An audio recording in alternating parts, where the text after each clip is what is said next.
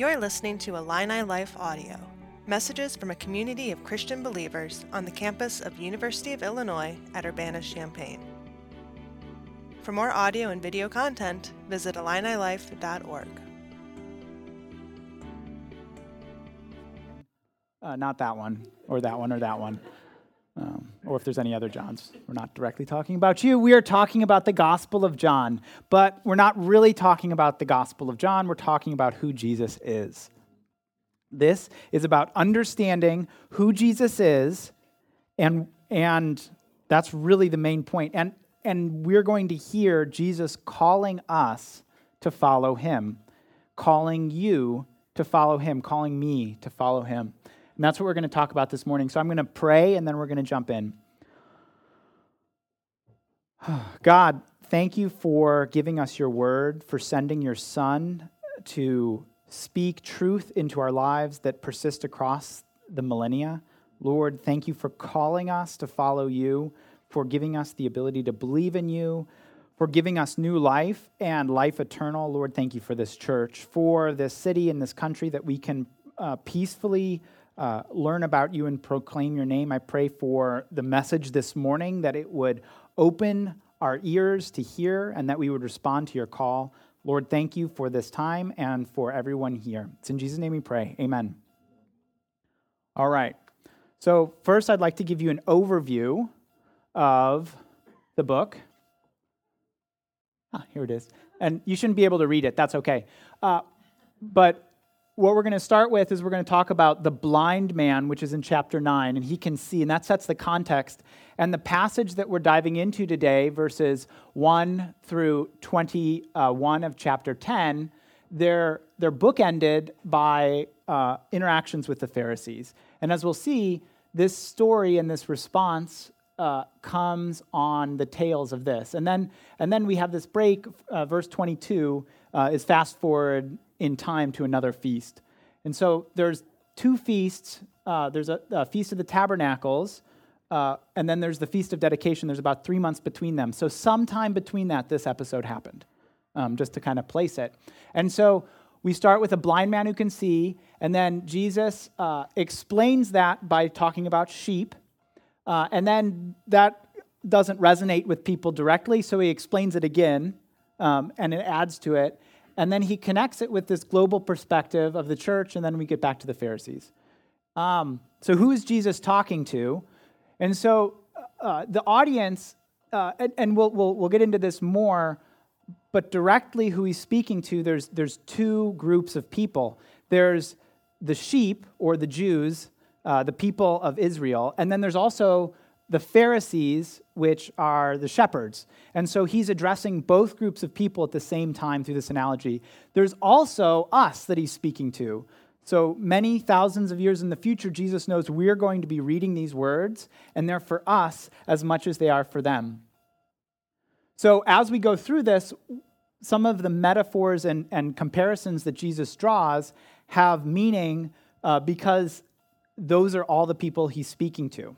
And so if he was only speaking to one group, he would choose different ways of speaking. And, and, and so we'll get into that. All right, so let's begin with John 32 through 34. So this is the blind man. So the summary of chapter 9 is there's a man who was born blind, he could never see, and Jesus uh, opens his eyes by doing a miracle on the Sabbath. And the Pharisees didn't like that for a variety of reasons. And so then the Pharisees call this man forward to explain what happened, uh, which is less of a trying to understand and more of a legal debate. And they already know what the answer is, and they're just trying to pin him. So at the end of it, he kind of gets frustrated, even though they're the, the judge and the jury for him. He says, uh, the man who is now seeing, Never since the world began has it been heard that anyone opened the eyes of a man born blind. If this man were not from God, he's referring to the person who opened his eyes, because he's never seen Jesus, by the way. He just heard his voice. So this, this man has not seen Jesus. If this man were not from God, he could do nothing. They, being the Pharisees and the teachers, they answered him, You were born in utter sin, and would you teach us? And they cast him out. So, something to note here is they don't disagree with what he said.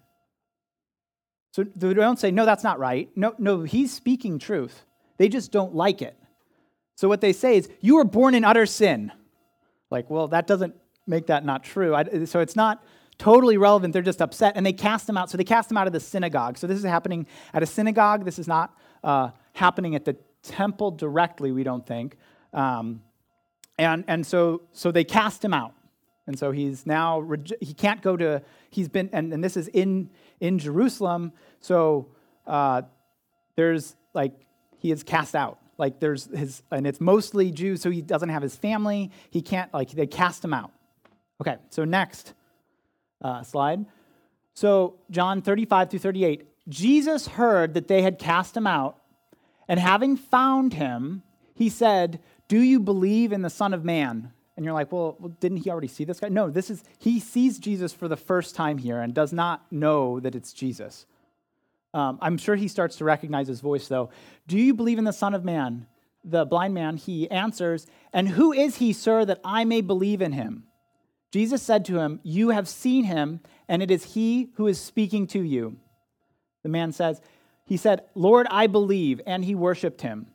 And so, uh, why I have this picture up here, and, and we'll see in the next part, is Jesus is doing exactly what he describes in the next section. So, Jesus brought this man to sight, and he was cast out for it. And so he went, he found him. So, Jesus searched for this man and he found him, just like a shepherd with his sheep. And not only did he find him, he restored him. So now the man doesn't just have his sight, he has eternal life. Lord, I believe, and he worshiped him. So keep this in mind. So, so, so the Jesus, so we want to understand who Jesus is, and we want to understand that Jesus is describing himself. And, and it's not um, without, like, he's immediately describing himself. Like what he is doing now, he is going to talk about. Okay, so the next slide. So this is a picture of Pharisees. Um, I don't know if they fully dressed like that. I didn't have enough time to, to go and, and see how accurate this picture is, but it gives you an idea. Um, so John 39. So, and he worshiped him. So Jesus was talking to this man, and so now the guy starts worshiping him. So if someone starts worshiping someone else in a public area, it kind of draws a crowd uh, especially if you're in a, a, Jerusalem area where everything at this time is, has religious and political overtones. And now there's somebody worshiping somebody else. And everybody knows this man because they've seen him for decades completely blind. So he's sort of a, a big deal. Um, and so they see him worshiping. So, so now Jesus knows that this is happening. And he, and he says, Jesus says, for judgment I came into this world that those who do not see may see, and those who see may become blind. So he's now no longer directly talking towards the man. He's found the man, and, and so he says, for judgment. And so we, clearly, the those who do not see may see. Like, great, like we know that. Like the man just is now, he's been healed from his blindness. Makes sense. But what about the next part? And those who see may become blind that's a difficult passage. Why would Jesus make people blind? Why would, so we'll, we'll, we'll consider that, but one way to understand that is that when Jesus says those who see, he's referring to people who think they see. And so we'll often describe people as those who see. And, and you'll see, and we'll hear right now, that the, the Pharisees recognize that he's talking about them, those who see. Uh, another sense of that phrase is that because Jesus is who he says he is, people get so stuck against him that they're no longer able to see. So people who understand the law clearly and we'll, at the end of the next section, we'll, we'll see they have no idea who Jesus is. And so they should see, but now they are blind. So some of the Pharisees near him heard these things and said to him, Are we also blind? So they were, they were listening. And they're, they're like, Well, we can see. What, are we blind? Jesus said to them, If you were blind, you would have no guilt. But now that you say, We see, your guilt remains. All right, so um, as we progress through this story, the other thing to keep in mind is Jesus is now speaking to his sheep within the Pharisees and the Jews. So, going forward, what the, Jesus has done for this blind man and pursuing him and calling him out, he now continues to do with all of those listening to him. So he's not condemning these people, he is calling them. He is speaking his voice to his people, and they are responding. Okay, we see your guilt remains. Next slide. So here's uh, so how, how would he respond? Well, he chose to talk about sheep. Um, I don't know how they responded to this, like whether this was like, oh yeah, I guess talking about it, but but this is what he says. He says, Truly, truly, I say to you, he who does not enter the sheepfold by the door, but climbs in by another way, that man is a thief and a robber. But he who enters by the door is the shepherd of the sheep. To him the gatekeeper opens. The sheep hear his voice, and he calls his own sheep by name and leads them out. When he has brought out all his own, he goes before them, and the sheep follow him, for they know his voice. A stranger they will not follow, but they will flee from him, for they do not know the voice of strangers. This figure of speech Jesus used with them, but they did not understand what he was saying to them.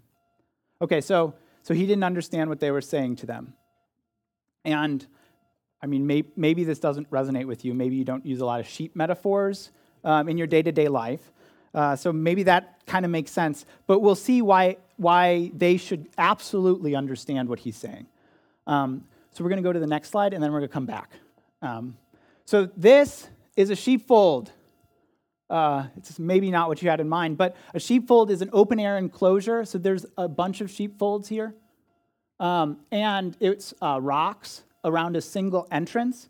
At night, shepherds would lead their sheep into the sheepfold, and that's where the sheep would be protected against predators and just wandering off um, over the night. Um, there's a variety of sheepfolds. Some sheepfolds were in caves, but the idea is there's a place to lead sheep in and that they would be safe and protected and they would be let out. So when you're thinking about sheepfold, this is what he's talking about. Uh, sometimes sheepfolds would be for one flock, and sometimes sheepfolds would be for many flocks. And so many shepherds may bring their flocks into a large sheepfold that could be manned by a gatekeeper, uh, and then the gatekeeper would open to the gate.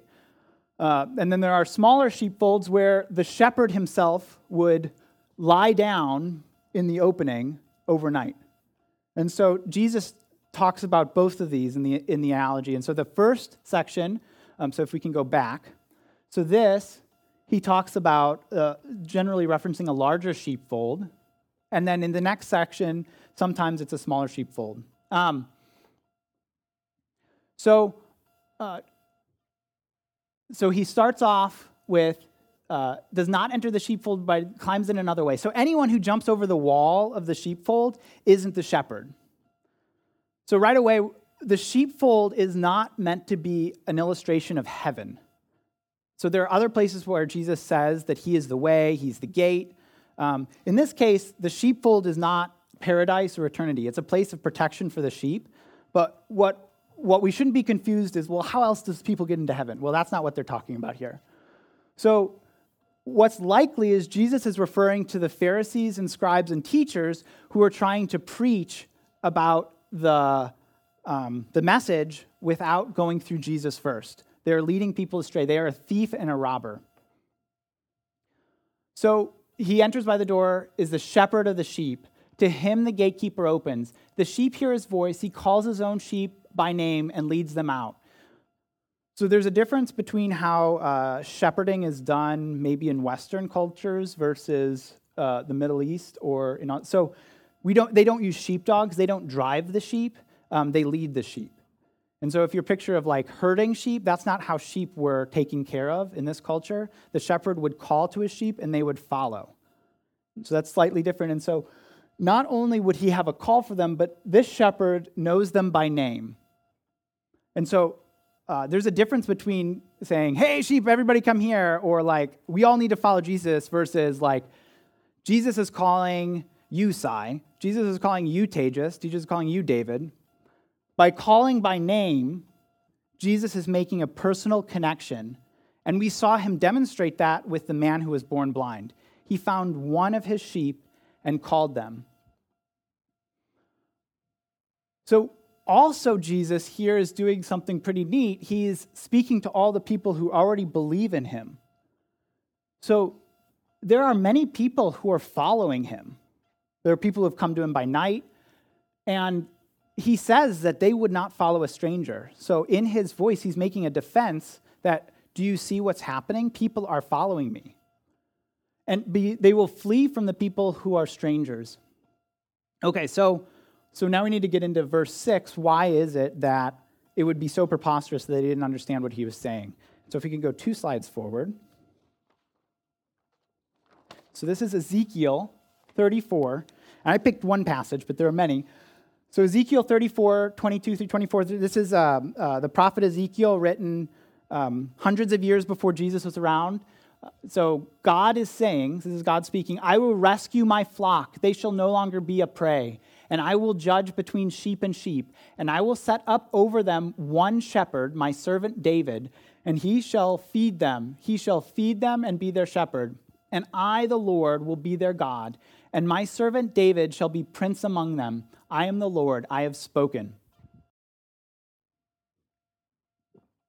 So, th- there are many such references to God establishing a shepherd.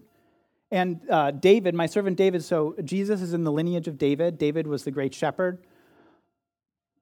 There is no excuse for them not understanding what Jesus is saying. He is directly claiming to be the shepherd that, G- that God sets up. So when people say, well, speak clearly, tell us who you are, they're clearly not asking for him to tell them who he is. They're asking for them to give him a reason to stone them or to attack him. They, don't, they know who Jesus is. He is very clear. And so either that's the case or they are completely blind, just as Jesus said. The Pharisees have studied the book, they've memorized large chunks of, of the Bible. They should recognize this immediately. And so either they recognize it and put it to the side because they don't want to see it because they are now blind, um, or uh, they just don't want to hear it. So, so th- this tracking with you that everyone, all the Pharisees should have known who Jesus is claiming to be. Got that? Okay. So they don't get it. So next next slide. So, but Jesus doesn't just write them off. He's still calling his sheep among them. So, this is a large group of people. There are people who are going to follow Jesus, and it is up to him to speak to them and call them out.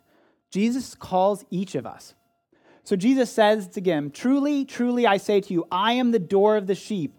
All who came before me are thieves and robbers, but the sheep did not listen to them. I am the door. If anyone enters by me, he will be saved and will go in and out and find pasture. The thief comes only to steal and kill and destroy. I came that they may have life and have it abundantly.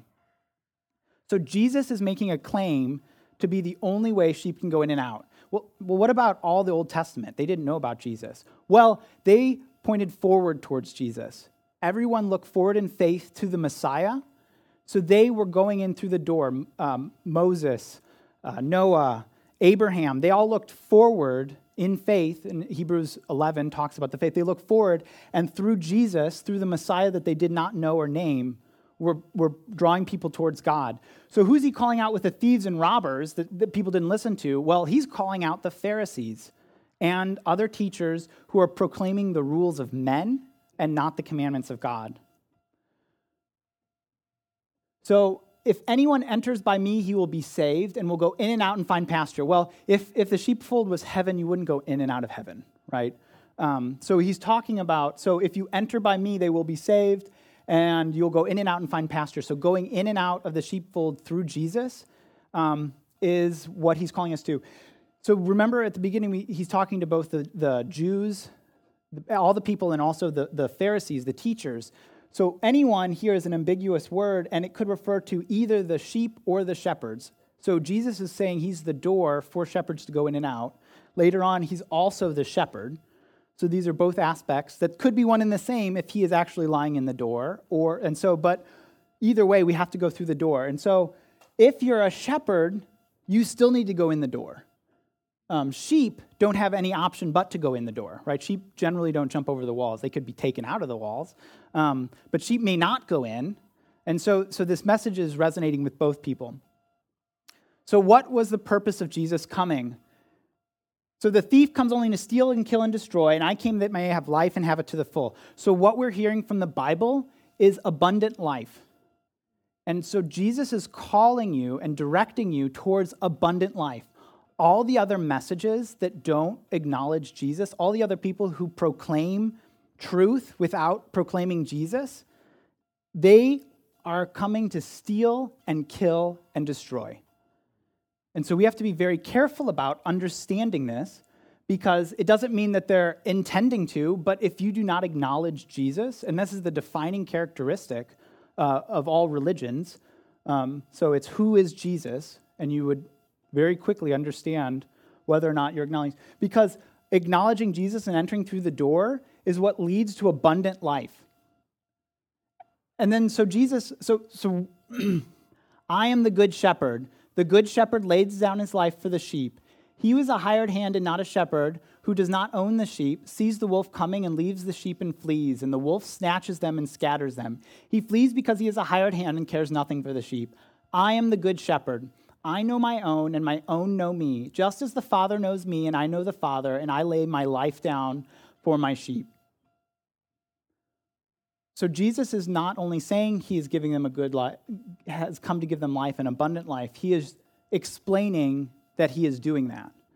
So we saw with the blind man, he, he draw, drew him out. And we know uh, where Jesus goes on the cross and dies for our sins, that this is played out. He does lay down his life for the sheep.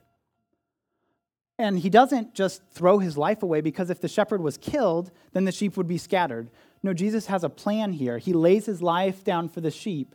Um, and it says, and this is, this is also an amazing statement just as the Father knows me and I know the Father, I know my own and my own know me. So the relationship between Jesus and God, with that unity, that oneness, that's how our relationship with Jesus should be. That's what he's calling us to.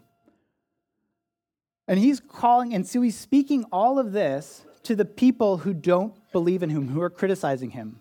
This isn't to prove that he's right. He is calling his sheep out of the fold. Um, and then there's a contrast set up between a shepherd who is a hired hand and a shepherd who owns the sheep. And Jesus is the good shepherd because he lays his life down for his sheep. All right, then we have the next passage. So this is where Jesus starts turning it broadly outwards. So I have other sheep that are not of this fold.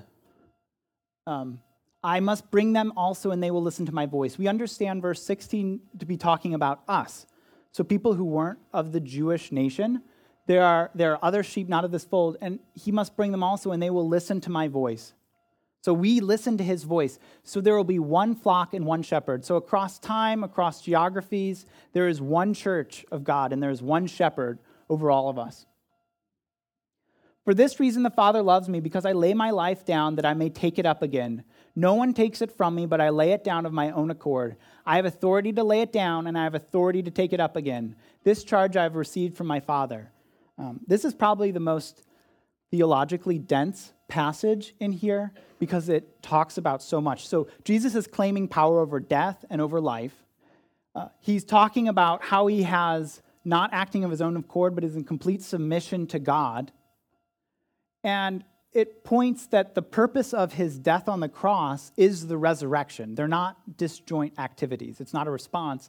And no one takes his life from him. He wasn't killed, he chose to lay his life down. And so, in all areas, Jesus is acting with intentionality and power. And this is before any of it happens, and he talks about it and tells us about it so that we know his message is true. His, message is true. Do we have any questions as we're going along? Just are you tracking with this? Like there's a lot a lot of moving pieces. Okay, so so finally we get back to the um, the Pharisees. So there was again division among the Jews because of these words. Many of them said, He has a demon and is insane. Why listen to him? Others said, these are not the words of one who is oppressed by a demon. Can a demon open the eyes of the blind? And so clearly we see that people are responding to the call of Jesus in this audience. Some people are actually connecting the dots and realizing, no, like demons wouldn't do this. Um, And that's probably very difficult for them to do because there's such a, a, a disdain for Jesus that for them to speak up and say this means they have a lot of conviction here. So earlier, Jesus said that uh, whoever, I'm the only way into the gate of life. Um, so why does he have to say that? So if, if there's some sheep that aren't going to be called out, why is he talking about that? Wh- who's that directed to? And I would say that that's directed to the people who are following Jesus who are wondering why their leaders, the Pharisees, are not. Um, and, and, and so if you were at this time and the church leaders who you'd listened to your whole life are just rejecting Jesus, well, that would be a concern. Like, why aren't my teachers following him? And so Jesus speaks to that earlier where he says, I'm going to call my own sheep. And so I think those passages about talking about the sheep who aren't called are, he's again speaking to his own flock, the people who follow him, and explaining why their teachers aren't following them.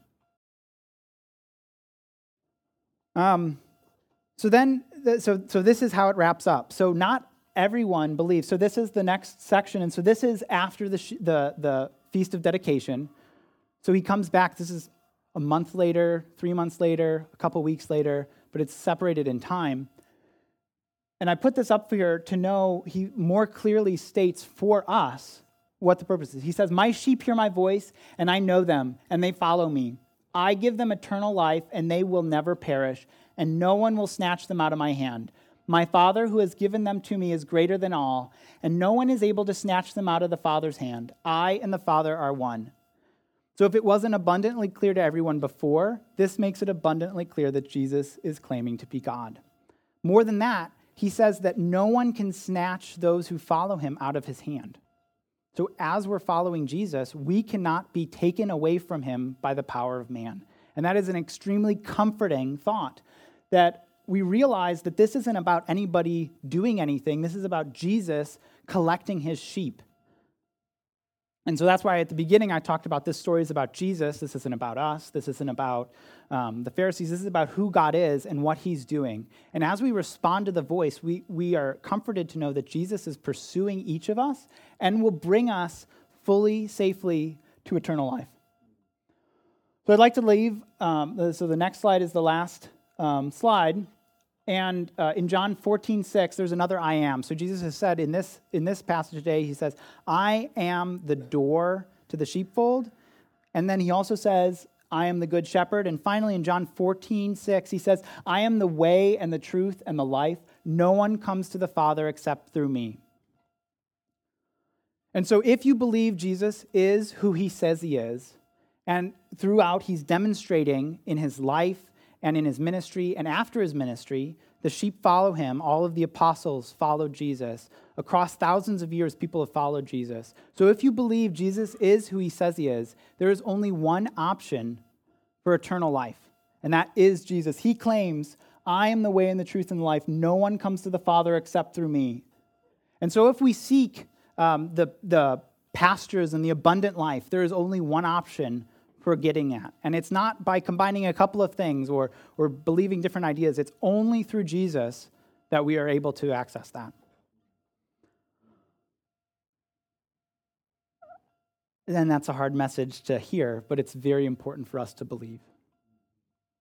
So I'm going to pray for us, uh, and then we can have the band come up.